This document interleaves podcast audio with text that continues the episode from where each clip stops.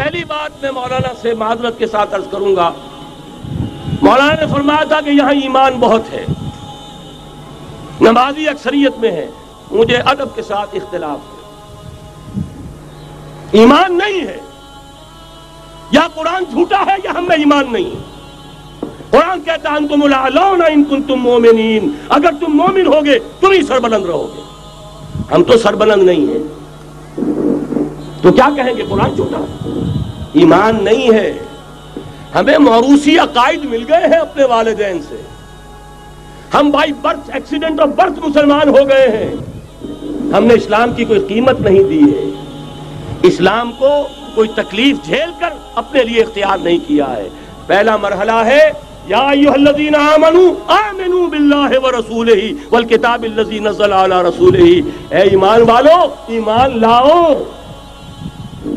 ایک درجے میں تو ایمان والے ہو کہ اقرار باللسان کر رہے ہو آمن تو باللہ ہے کما ہوا بے اسماء ہی و صفات ہی و قبل تو جمعیہ احکام ہی اقرار باللسان و تصدیق بالقلب۔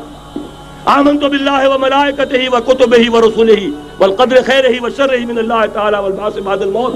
لیکن یہ اقرار باللسان ہے، کبھی ذرا دلوں میں جھانکو، تصدیق بالقلب ہے۔ تصدیق بالقلب ہو جائے تو زندگی کا نقشہ بدل جائے گا۔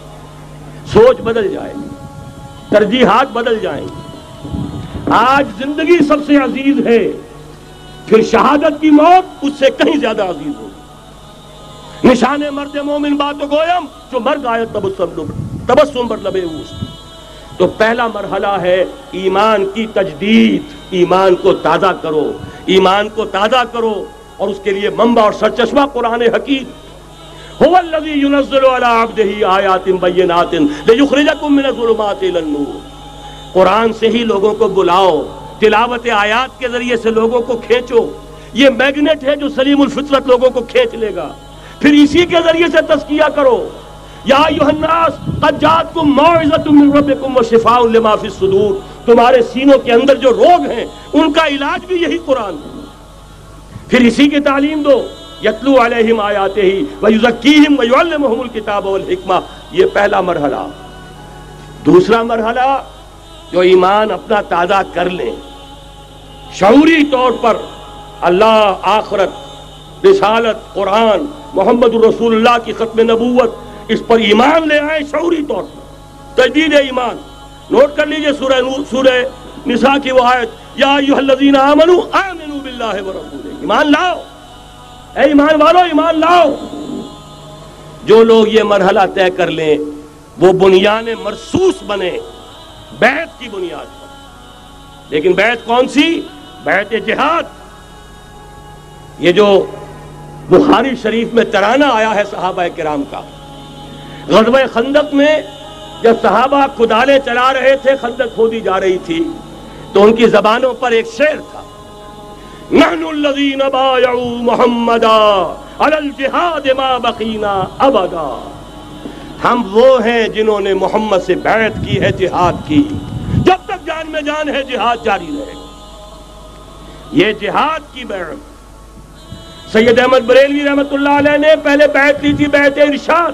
پھر بیعت لی بیعت جہاد۔ اور اسے کہا، یہ سلسلہ محمدی ہے۔ سلسلہ چشتیہ میں بیعت ہو گئی۔ سلسلہ سوروردیہ میں ہو گئی، سلسلہ نقشبندیہ میں ہو گئی، سلسلہ قادریہ میں ہو گئی۔ اب آؤ بھائی، سلسلہ محمدیہ میں بیعت کرو۔ اور سلسلہ محمدیہ جہاد کی بیعت ہے۔ نحن الذین بایعوا محمدا علی الجہاد ما بقینا ابدا۔ اس جہاد کی بیعت سے منظم ایک امیر کا حکم بایانا رسول اللہ صلی اللہ علیہ وسلم علی السمع والطاعت فی العسر والیسر والمنشط والمکر وعلى اثرت علینا وعلى لا ننازع الامر اہلہ وعلى ان نقول بالحق اینما کننا لا نخاف فی اللہ نومت العین ایک حدیث متفق علیہ بخاری میں مسلم میں بھی یہ ہے، وہ اسلامی حزب اللہ کا دستور۔ نمبر تین کام کیا ہوگا؟ جہاد۔ جماعت بن گئی۔ جہاد، لیکن جہاد کا پہلا مرحلہ ہے جہاد باللسان، زبان سے جہاد۔ دعوت، تلقین، نصیحت اور ان سب کا مرکز و محور قرآن۔ جہاد بالقرآن، جہاد باللسان، جہاد بالقرآن۔ فلا تطع الكافرین وجاہدهم به جہادا کبیرا۔ اے نبی، آپ ان کافروں کی باتیں نہ سنیے۔ ان کے کہنے میں مت آئیے۔ ان سے کوئی اثر قبول نہ کیجیے۔ اور ان کے خلاف جہاد کرتے رہیے۔ اس قرآن کے ذریعے سے بہت بڑا جہاد۔ تیرہ برس تک جہاد ہوتا رہا ہے قرآن کے ذریعے سے۔ لیکن اس کے بعد اب مکے میں آ کر جب اللہ نے مدینے میں آ کر موقع عطا فرما دیا، جب وہاں پر آ کر ایک بیس عطا کر دیا، اب وہاں سے جہاد بالسیف جہاد بالید کا آغاز ہوا۔ اب طاقت کے ساتھ، اب طاقت کے ساتھ، قوت کے ساتھ، ہاتھ کے ساتھ جہاد شروع ہوا۔ اس میں آخری بات عرض کر رہا ہوں۔ آج کے دور میں اس کی ایک شکل ایک شکل تو وہ تھی جو حضور کے دور میں تھی۔ تین سو تیرہ کے مقابلے میں ایک ہزار یا چار ہزار، تین ہزار آ گئے تھے عہد میں۔ ادھر سے ایک ہزار نکلے تھے، بعد میں تین سو چلے گئے واپس تو سات سو رہ گئے۔ آج کا معاملہ کچھ ذرا مختلف ہے۔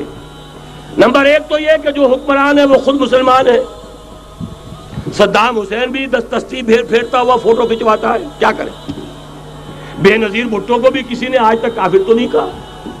چاہے وہ کفریہ کلمات کہتی رہتی ہے۔ اسلامی شاعر کا مذاق اڑانے کے بعد اور کون سی کسر رہ گئی؟ لیکن فتوا کسی نے لگایا نہیں۔ اسی طریقے سے حسنی مبارک کو بھی کسی نے نہیں کہا کہ کافر ہے۔ لہذا مسلمان ہی حکمران ہے نمبر ایک۔ وہاں یہ تھا ایک طرف کافر، ایک طرف اہل ایمان۔ کلیئر کٹ جو ہے معاملہ موجود تھا۔ دوسرے یہ کہ یہاں سٹینڈنگ آرمیز ہیں۔ پیراملٹری فورسز ہیں۔ وہاں کیا تھا؟ ادھر بھی والنٹیئر ادھر بھی والنٹیئر کوئی سٹینڈنگ آرمی کوئی ٹرینڈ آرمی موجود نہیں تھی۔ تین سو تیرہ بھی والنٹیئر تھے، ہزار بھی والنٹیئر تھے۔ البتہ یہ کہ اسلحہ کا فرق تھا۔ لہذا آج کی دنیا میں معاملہ اس کی ایک مثال ایرانیوں نے پیش کر دی ہے، اور وہ ہے یک طرفہ جنگ۔ غیر مسلح پر امن منظم احتجاج۔ سڑکوں پر نکل آئیں گے جب طاقت ہوگی۔ جب نہیں چلنے دیں گے اس نظام کو۔ نہیں دیں گے ٹیکس۔ نہیں چلنے دیں گے ان بینکوں کو۔ پکیٹنگ ہوگی گھراؤ ہوگا۔ نہیں چلنے دیں گے۔ سود حرام ہے۔ اللہ اور اس کے رسول کے خلاف اعلان جنگ ہے۔ نہیں چلنے دیں گے۔ لیکن اس کے لیے پہلے طاقت۔ ہو صداقت کے لیے جس دل میں مرنے کی تڑپ۔ پہلے اپنے پہ کرے، خاکی میں جان پیدا کرے۔ محمد عربی نے مکے میں نہیں شروع کر دیا تھا جہاد، صلی اللہ علیہ وسلم۔ حالانکہ ڈیڑھ سو، دو سو آدمی تو وہاں بھی موجود تھے۔ لیکن یہ کہ نہیں، آپ حالات عالم اسباب ہے اس کا جائزہ لے کر کوئی قدم اٹھائیں گے۔ قرآن میں خود کہا گیا ہے، اے مسلمانوں، پہلے تم دس پر ایک بھاری تھے، اب تمہارے اندر الان فیکم ضعفا۔ اب کچھ کمزوری آ گئی ہے، اب دو پر ایک بھاری رہے گا۔ لیکن کمزوری اسی وقت آ گئی تھی۔ اور سب جو ہے کم ہو گیا۔ نئے نئے جو مسلمان ہوئے تھے، ان کی وہ پختگی تو نہیں تھی جو مکے کے مہاجرین کی تھی۔ جو ان آزمائشوں کی بھٹیوں میں سے گزر کر آئے تھے، جو کندن بن کر نکلے تھے ان آزمائشوں کی بھٹیوں سے۔ لہذا جان لیجیے، آج کے دور میں جہاد بالید یک طرفہ جنگ کی صورت میں ہوگا۔ اور اگر ایرانیوں نے کر کے دکھا دیا، تو ڈوب کر بھر جانے کا مقام ہے۔ سنی مسلمانوں کے لیے کہ وہ نہ کر سکے۔ جب بھی میں بات کرتا ہوں کہتے ہیں یہاں نہیں ہو سکتا۔ کیوں؟ یہاں کوئی صاحب ایمان نہیں۔ یہاں کوئی صاحب غیرت نہیں۔ کوئی صاحب حمیت نہیں۔ میرے نزدیک جھوٹ ہے۔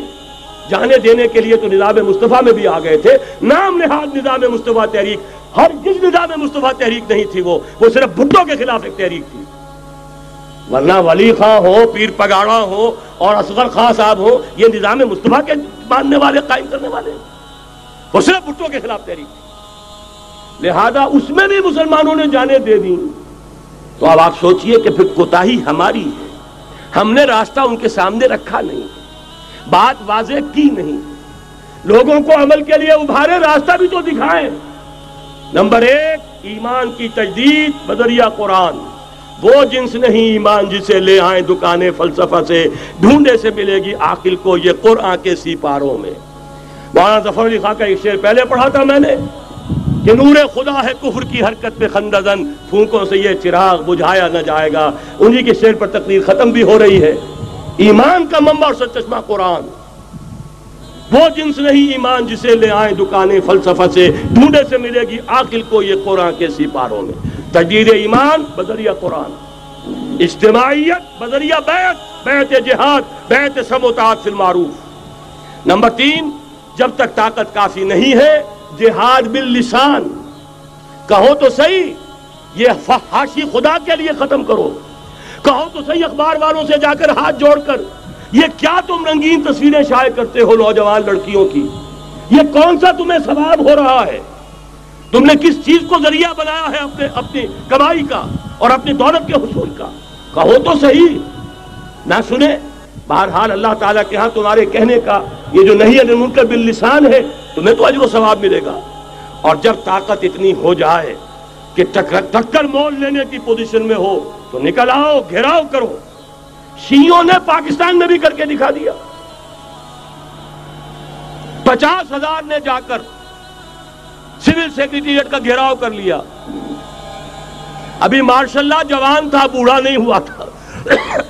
کل تین برس اور بڑے تنتنے کے ساتھ ضیاء الحق صاحب لے کر آئے تھے آرڈیننس زکات آرڈیننس پچاس ہزار نے جا کر گھیراؤ کیا۔ اگر ہمیں کمٹمنٹ نہیں دو گے کہ ہمیں ایگزمٹ کیا جائے گا، نہیں اٹھیں گے۔ مارو گولیاں، مارو جتنوں کو مارنا چیف مارشل اللہ ایڈمنسٹریٹر کی ناک رگڑی گئی زمین میں۔ کمٹمنٹ دی کہ جی میں آپ کو کر دوں گا۔ ایگزمٹ کر دوں گا، وعدہ ہے تب اٹھے یہ ہے راستہ کام کرنے کا۔ یہ ہے طریقہ، لیکن تنظیم ہو، موب نہ ہو، ایسا نہ ہو جو ہوا مالا کنڈ میں۔ بیچارے صوفی محمد صاحب کہتے ہیں، میں نے تو کسی کو گولی چلانے کا حکم دیا ہی نہیں۔ یہ گولیاں ویسے چل پڑی۔ اور اس کے بعد ایک ایک مورچے پہ جا کر ہاتھ جوڑ رہے ہیں امیر صاحب، کہ خدا کے لیے باہر نکلا اور نہیں آ رہے۔ یہ نہیں۔ سم ہوتا فی المعروف، جو حکم دیا جائے۔ حکم ہو حرکت کرنے کا تو حرکت کرے اور حکم ہو رک جانے کا تو رک جائے۔